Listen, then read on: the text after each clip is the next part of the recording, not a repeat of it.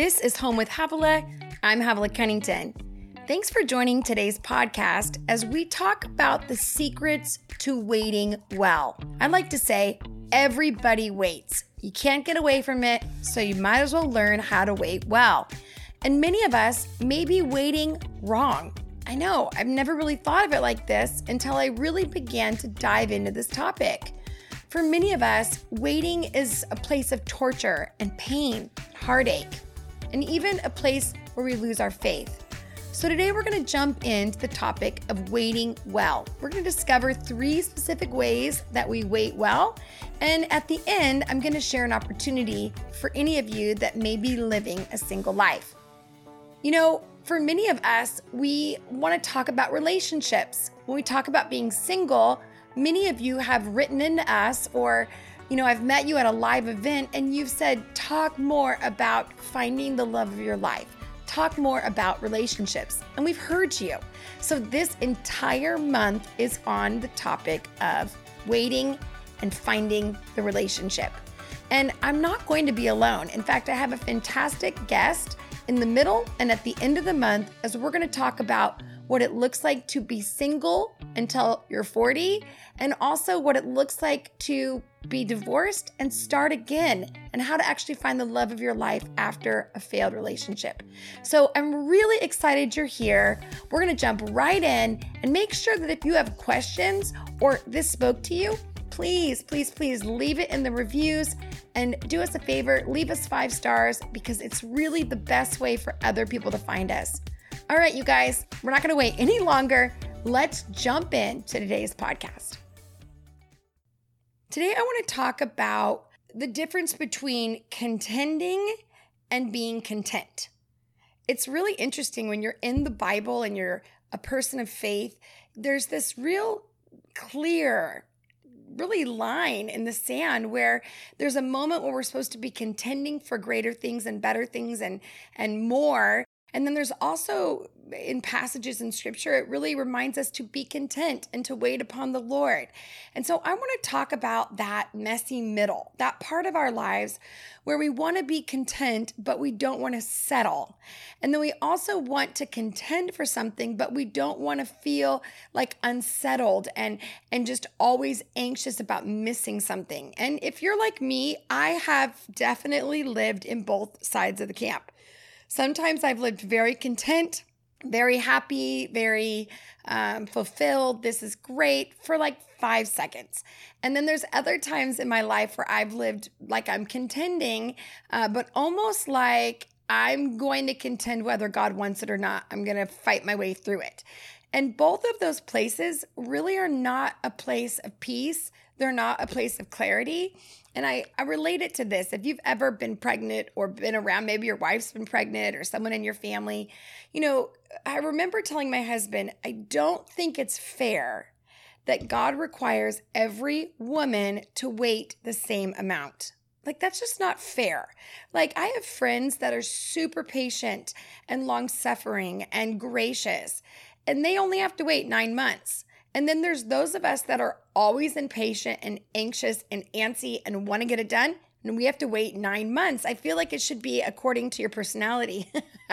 but God doesn't do it that way. He has a time and a place.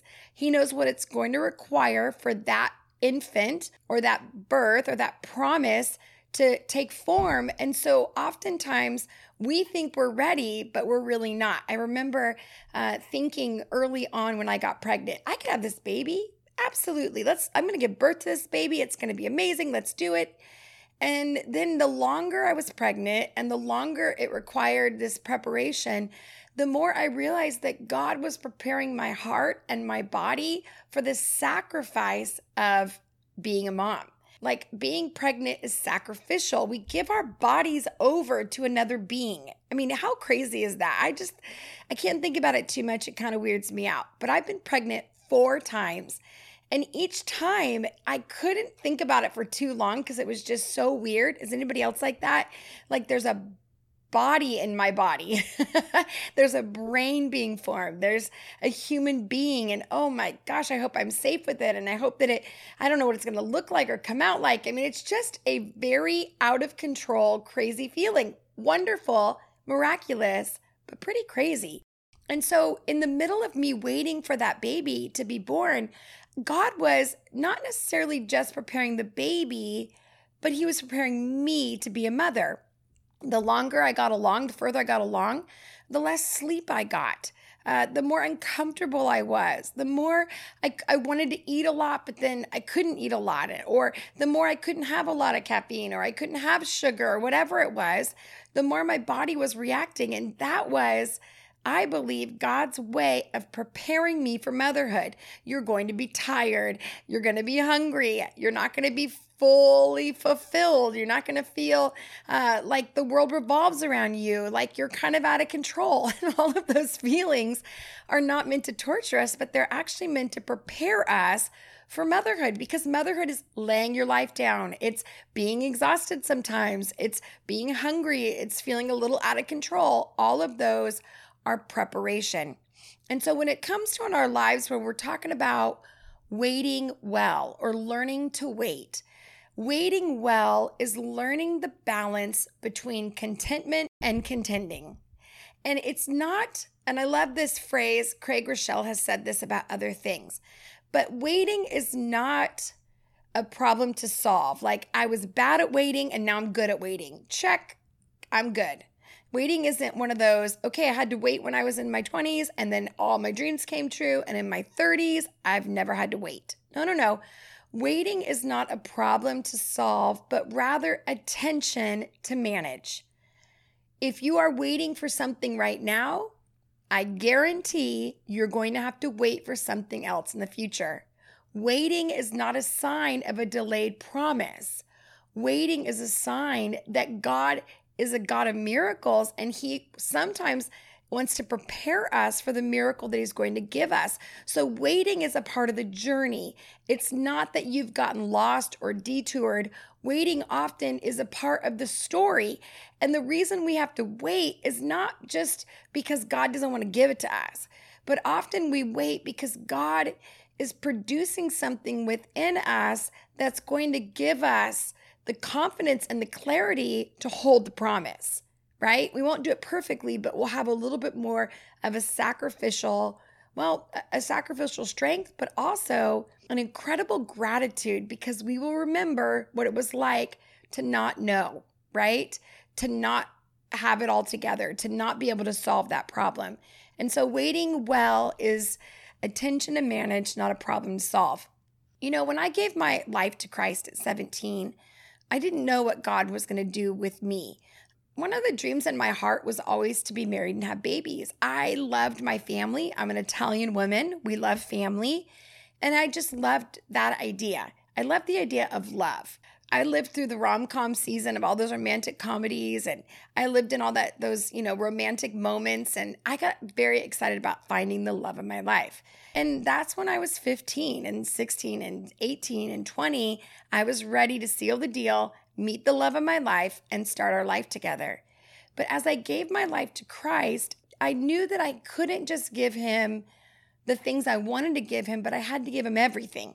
That meant that I needed to give him not just my spiritual life, but my sex life, my romantic life, the way that I did my world. He got a vote in all of it. And it wasn't just one vote versus one vote, but he got a veto vote, the vote that said yes or no. And so when it came to surrendering my life to Christ and becoming a follower of Christ, I remember having to lay my romantic life down before him and saying, okay, God, you get a vote you get a say in this relationship. I'm not going to pick someone and then pray that you bless it. I want to know that this is in your plan and this is your heart for me. And so I waited. And you guys, I waited and waited and waited. And that's not to be, you know, cruel because I know a lot of you have waited a lot longer than I did. But when you are 20 and 22 and 25 and you're waiting on God, and all of a sudden everyone around you is getting married and having babies, and you're waiting, and then you're believing God, and then you find somebody that you think might be the one, and God says no. And that happens twice before 25. This is the one, no. This is the one, no. And I'm waiting on God and I'm learning. And I, I remember writing a message series in those early years called When God hides himself from you. Now, my theology has changed a little bit about that concept, but the aching and the torture, you know, the tortured soul of not knowing how to fix something, not knowing how to get to where I want to go, knowing that there is more, knowing that I'm not going to settle, but I don't know how to reach out and grab the dream, grab the vision, right? Grab the the hope. I don't know how to do that. And so many of us are going to find some season in our life where we are waiting.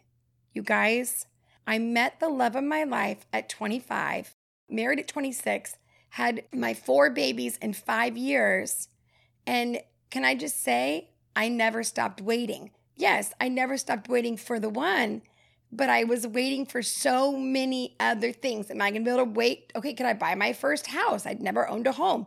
Uh, am I going to be, you know, out of debt? Am I going to have that call? Am I going to um, get to write a book? I don't know, but there's always these moments where we're waiting and we're waiting and we're waiting, and, and that's just the reality. So let's talk about why waiting is so hard. How many of you are waiting today and you're like, I am I go between contentment and contending. I go between anger and joy within a 24 hour radius. Okay, me too. So, why is it hard? Because when God asks us to wait, He doesn't give us a time frame. Have you ever noticed that with God? Like, He might even say, It's coming, or I'm, I'm going to move on your behalf. But how many of you have seen in the Bible that God moves on His own time? And when he says he's going to move suddenly, that suddenly could take a while, right? And we don't often know. I was thinking about the baby situation again. You know, we go to the doctor, we find out we're pregnant, they take our blood work, they do an ultrasound, they give us all the details of the baby. And then we say, Well, when is the baby going to be born? And they say, Well, your due date is this specific date, but we don't really know. You could come early, you could come late, we don't know. Now, you would think after all these years of progression and you know, all of the scientific development and all the things, you would think that we'd be able to pick the due date and have birth that day, but we don't. Why? Because God still likes to keep the mystery.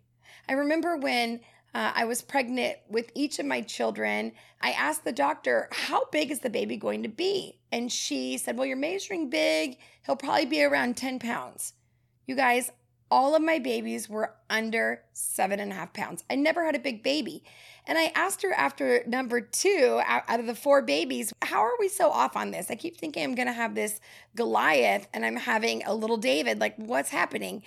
And she said, you know, God just likes to keep things mysterious. He just he we can't figure it all out. We can't control it all.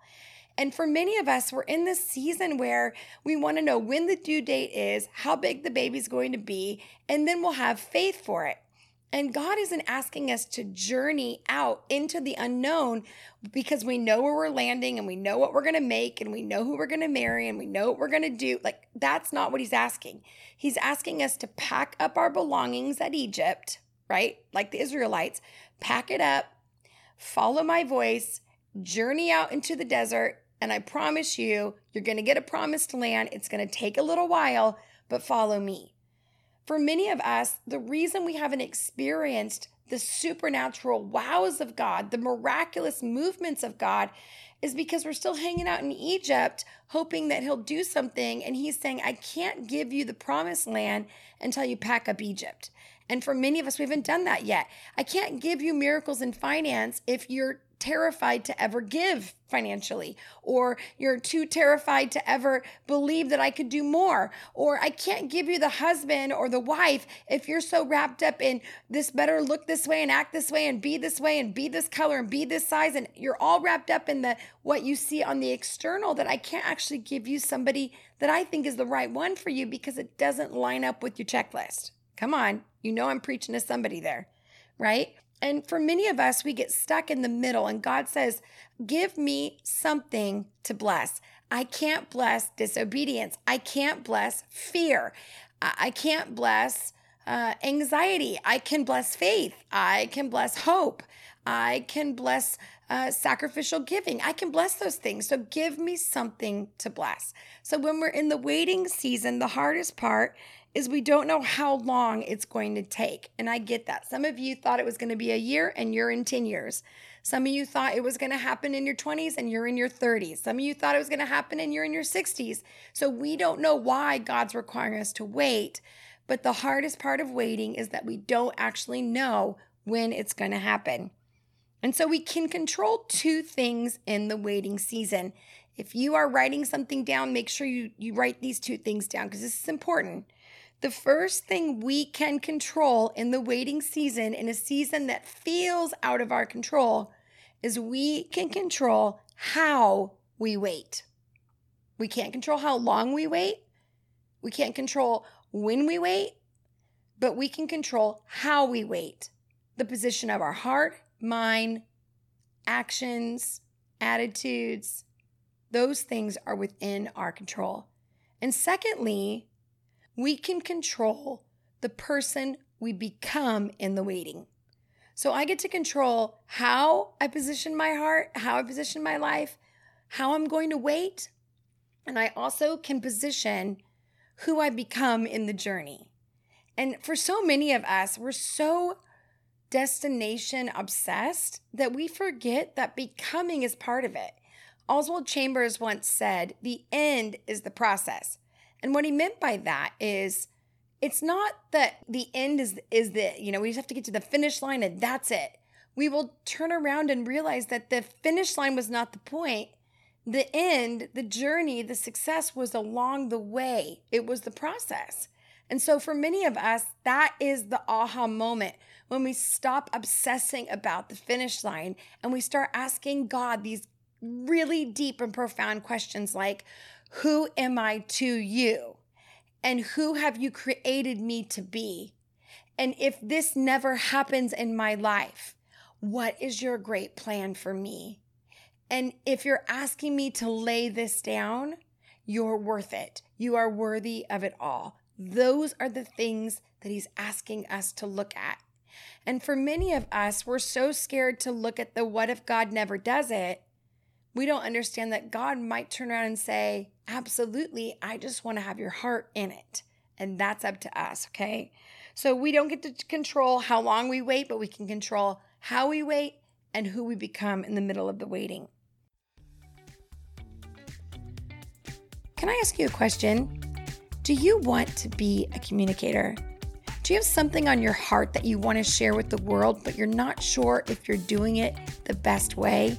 I get it. And for many of us, we want to preach or communicate, but we don't know how to prepare or outline or develop a message or teaching. And after 25 years of preaching all around the world, one of my greatest passions is to support you and help those of us that feel called to preach, teach, and communicate the Word of God.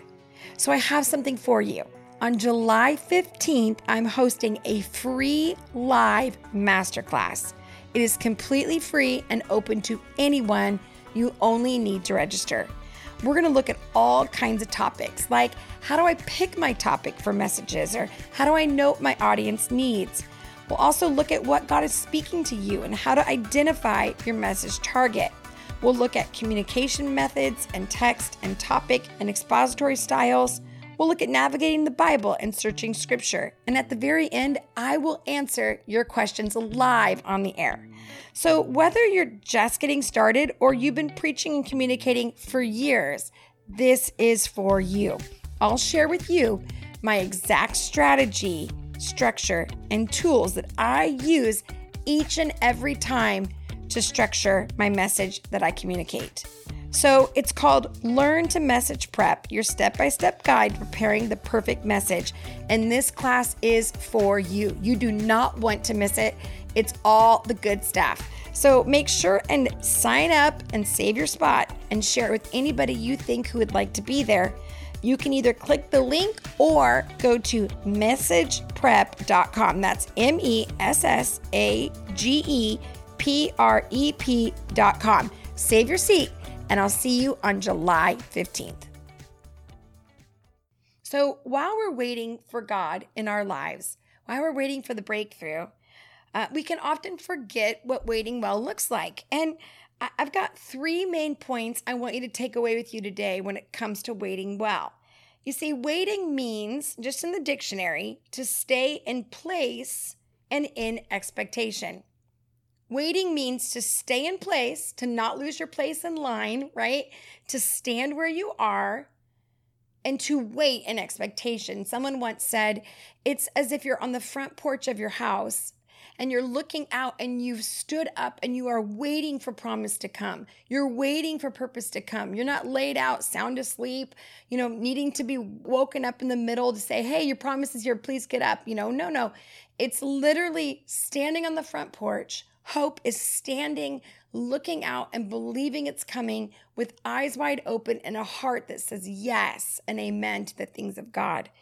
And so we wait on Him and I love that because many of us, we think we're waiting well. I've been guilty of this. I think I'm waiting well, but I'm not standing in my place. I'm jumping into other people's places in line. I'm over here saying, Can we fix this? And hey, God, can we do this? And let's paint this wall and let's take this porch off. And God's like, No, no, I want you to stand in your place. Just stand there. But God, I wanted to be doing more. Well, sweetheart, if you want to be doing more, you can, but it's not going to fast forward my purpose and plan for you. And to be honest, you might end up being a little distracted. So when I do bring the thing that you're waiting along, you're too busy trying to solve somebody else's waiting season. And so that is what's critical. Uh, we place of waiting well, and this is what I would say to you and everybody that's listening today. If you are waiting well, then you are standing in attention. Your heart is standing before God. Your mind is on alert. Your spirit is alive. You are waiting in expectation for God to move. It's an expectation. And not just an expectation for Him to do what you want Him to do, but David said, I wait upon the Lord. My expectation is in Him. Our expectation is in God. We're going to talk about that in a minute. So we stand. And then not only that, we expect God to move. We expect God to heal. We expect God's hand to move on our behalf. We expect Him to come. This is the heart of expectancy. So I am not bummed out, discouraged, brokenhearted, hanging out, hoping God can get it together. I have gotten as healed as I know how to get. I'm as whole as I know how to be. Uh, I'm as alive in my heart as much as I can be. I'm waiting on God. I'm journeying. It doesn't mean it's easy, doesn't mean it's simple, but I'm alive, right? And so, what are the three things that I want you to understand about waiting well, specifically with God? What are those three things? The first thing that I really want us to look at is in the book of Lamentations 3, verse 25. It says, The Lord is good to those who wait for him, to the soul who seeks him. How do we wait well? Well, we wait well by leaning into the goodness of God. We expect God to be good because he is good. I, I, want you to just follow this for a minute. Many of us, and myself included, we don't often believe that his intentions toward us is completely pure, that he will not withhold anything from us, that he's not trying to teach us a lesson by withholding, that we have a tendency to grin and bear it rather than knowing God's goodness is going to chase me down. It's hunting me down. His goodness, His grace, His mercy, His kindness is on a manhunt for me. It's coming to wow me, to amaze me, to overwhelm me, right? His goodness. And I love what Lamentation says because it says, The Lord is good. You know, we always heard this, right? God God is good all the time. And we hear these kind of narratives in our faith communities, but I really want you to think about that for a minute. Any part of my heart that doesn't believe that God's intentions are good is an area that needs healing and wholeness and breakthrough. Because when we start to look for the goodness of God, what are we going to find? We're going to find his goodness. It's confirmation bias, right? That psychological thing where we we look around and when we start to build a case, Whatever we're looking for, we tend to see more of. It's the same thing with the goodness of God. If we're stuck believing God is not good or is distant or is angry, the case in those areas will be built. We will see only those things.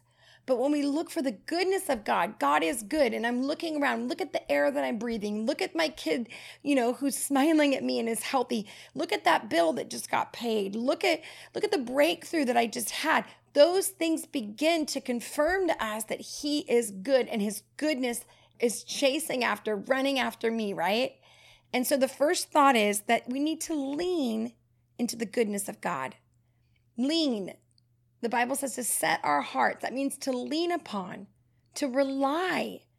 You know, you guys, we are relying on the goodness of God. I'm relying on the fact that He wants only good things for me. He's coming for me. And when we get clear on that, life begins to take this deep breath internally and we begin to go, okay, I do have a God, creator God, who loves me and is for me and is not forgotten about me and is not withholding from me. His goodness is running after me and I can relax because when it comes after me and it finds me, it's going to overwhelm me. And the message will be it was worth it. When we experience the goodness of God, it's like it was worth it. All the pain, all the struggle, all the tears. It was worth every ounce of struggle. And that is what waiting well looks like is that it's going to make sense either on this side of heaven or the other side of heaven, but it will be worth it. Second thing is Psalms 27 14 says, Wait for the Lord, be strong, and let your heart take courage. Wait for the Lord. The second thing in waiting well is that we need to be strong and courageous. That's right. I'm looking at you right now. You need to be strong and courageous. I think about Joshua when Moses was realizing he's not going into the promised land and God is raising up this next generation to go into the promised land. And the Spirit of God begins to speak to Joshua and he says it over and over again in the first few chapters. He says, Be strong and courageous, be strong and courageous, be strong and courageous. You see, these people, Israelites, had wandered through the desert they have wandered hoping for the promised land. Some of them had never seen it, didn't know where it was going to be. But the Spirit of God said, if you're going to take the promised land, then you are going to have to be strong and courageous. Some of you, you're weak and fearful, but you want, you're waiting on God. No, no, no, no. You're not going to be able to take the land in fear and anxiety and weakness. You're only going to be able to take the promise of God by being strong and courageous, by believing there's a supernatural strength that comes upon you.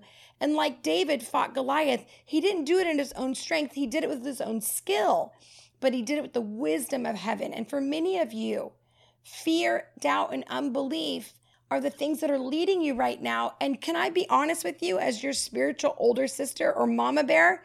You guys, God is not able to move on your behalf because you're so afraid and you're so anxious and you're so overwhelmed that you're not waiting well. You're waiting in fear and anxiety and selfishness. And God wants you to know that is not how you have to wait. You can be strong and courageous in the wait. You can be strong in God. You can be brave in God. Why? Because you know that when He moves, you will be required to take the land.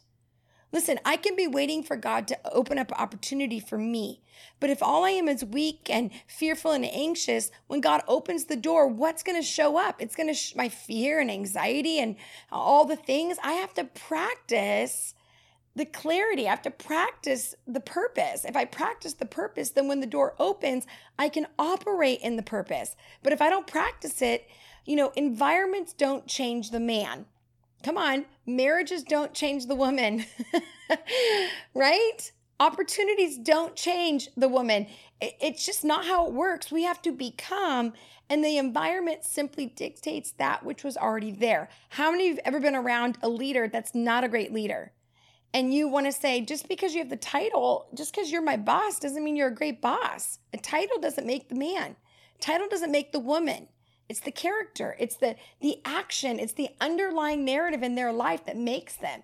And so for you, you're going to have to start to act like the person who's getting the promise, not the person that's terrified he's not going to get it. So it's very critical. So that's the second one is to be strong and courageous.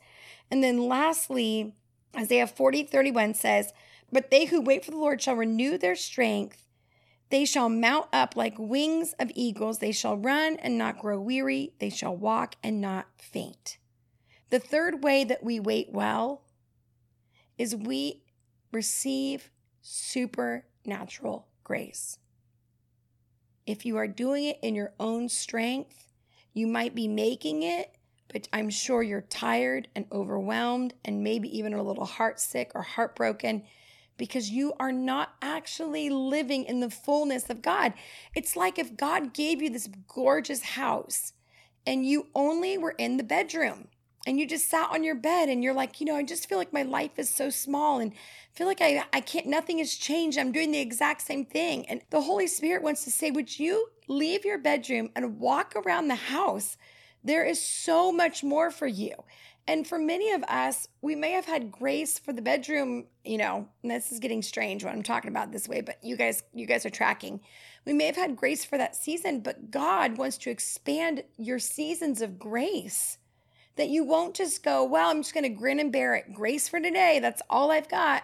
And God says, no, no, not just grace for today, grace for everything in front of you, grace for the wait, grace for the years, grace for the decades, right? And so we need to receive supernatural grace. How do we do that? The Bible says, if you ask not, you have not. So we simply ask, Holy Spirit, I ask you for supernatural grace that as I wait on you, I will run and not faint. I will walk and not grow weary, right?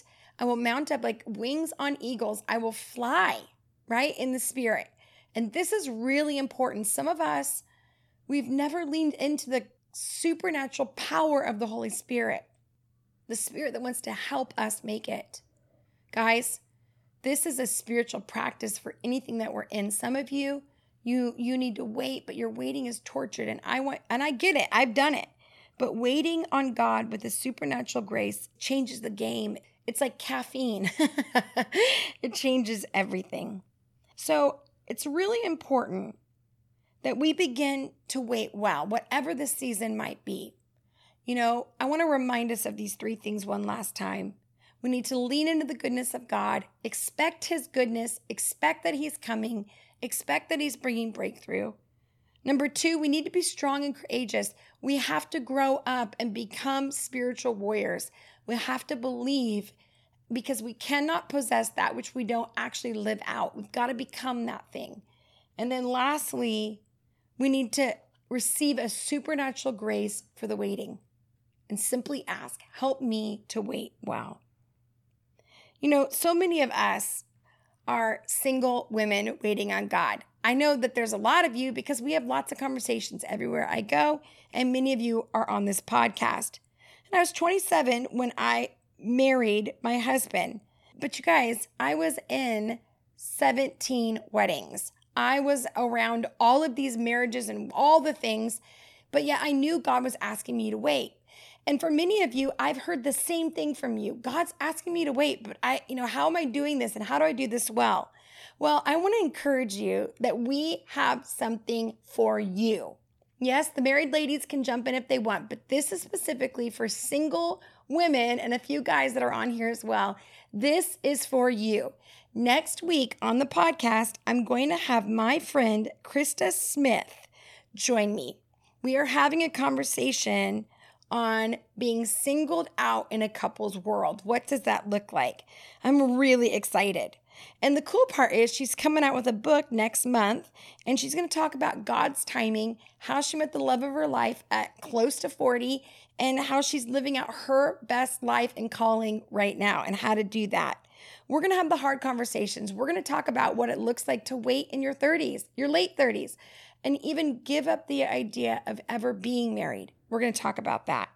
We're also going to give you some sneak peeks into some of the other things that we're going to talk about the following week. So jump in. Don't forget, make sure you set a reminder to join us next week as Christy Smith joins me on my podcast to talk about being singled out in a couple's world. Most of all, you guys, I want you to be encouraged that you are not alone in this journey, that you can do this. And if nothing else, we want to be your people to help encourage you to keep believing God for the things He's promised.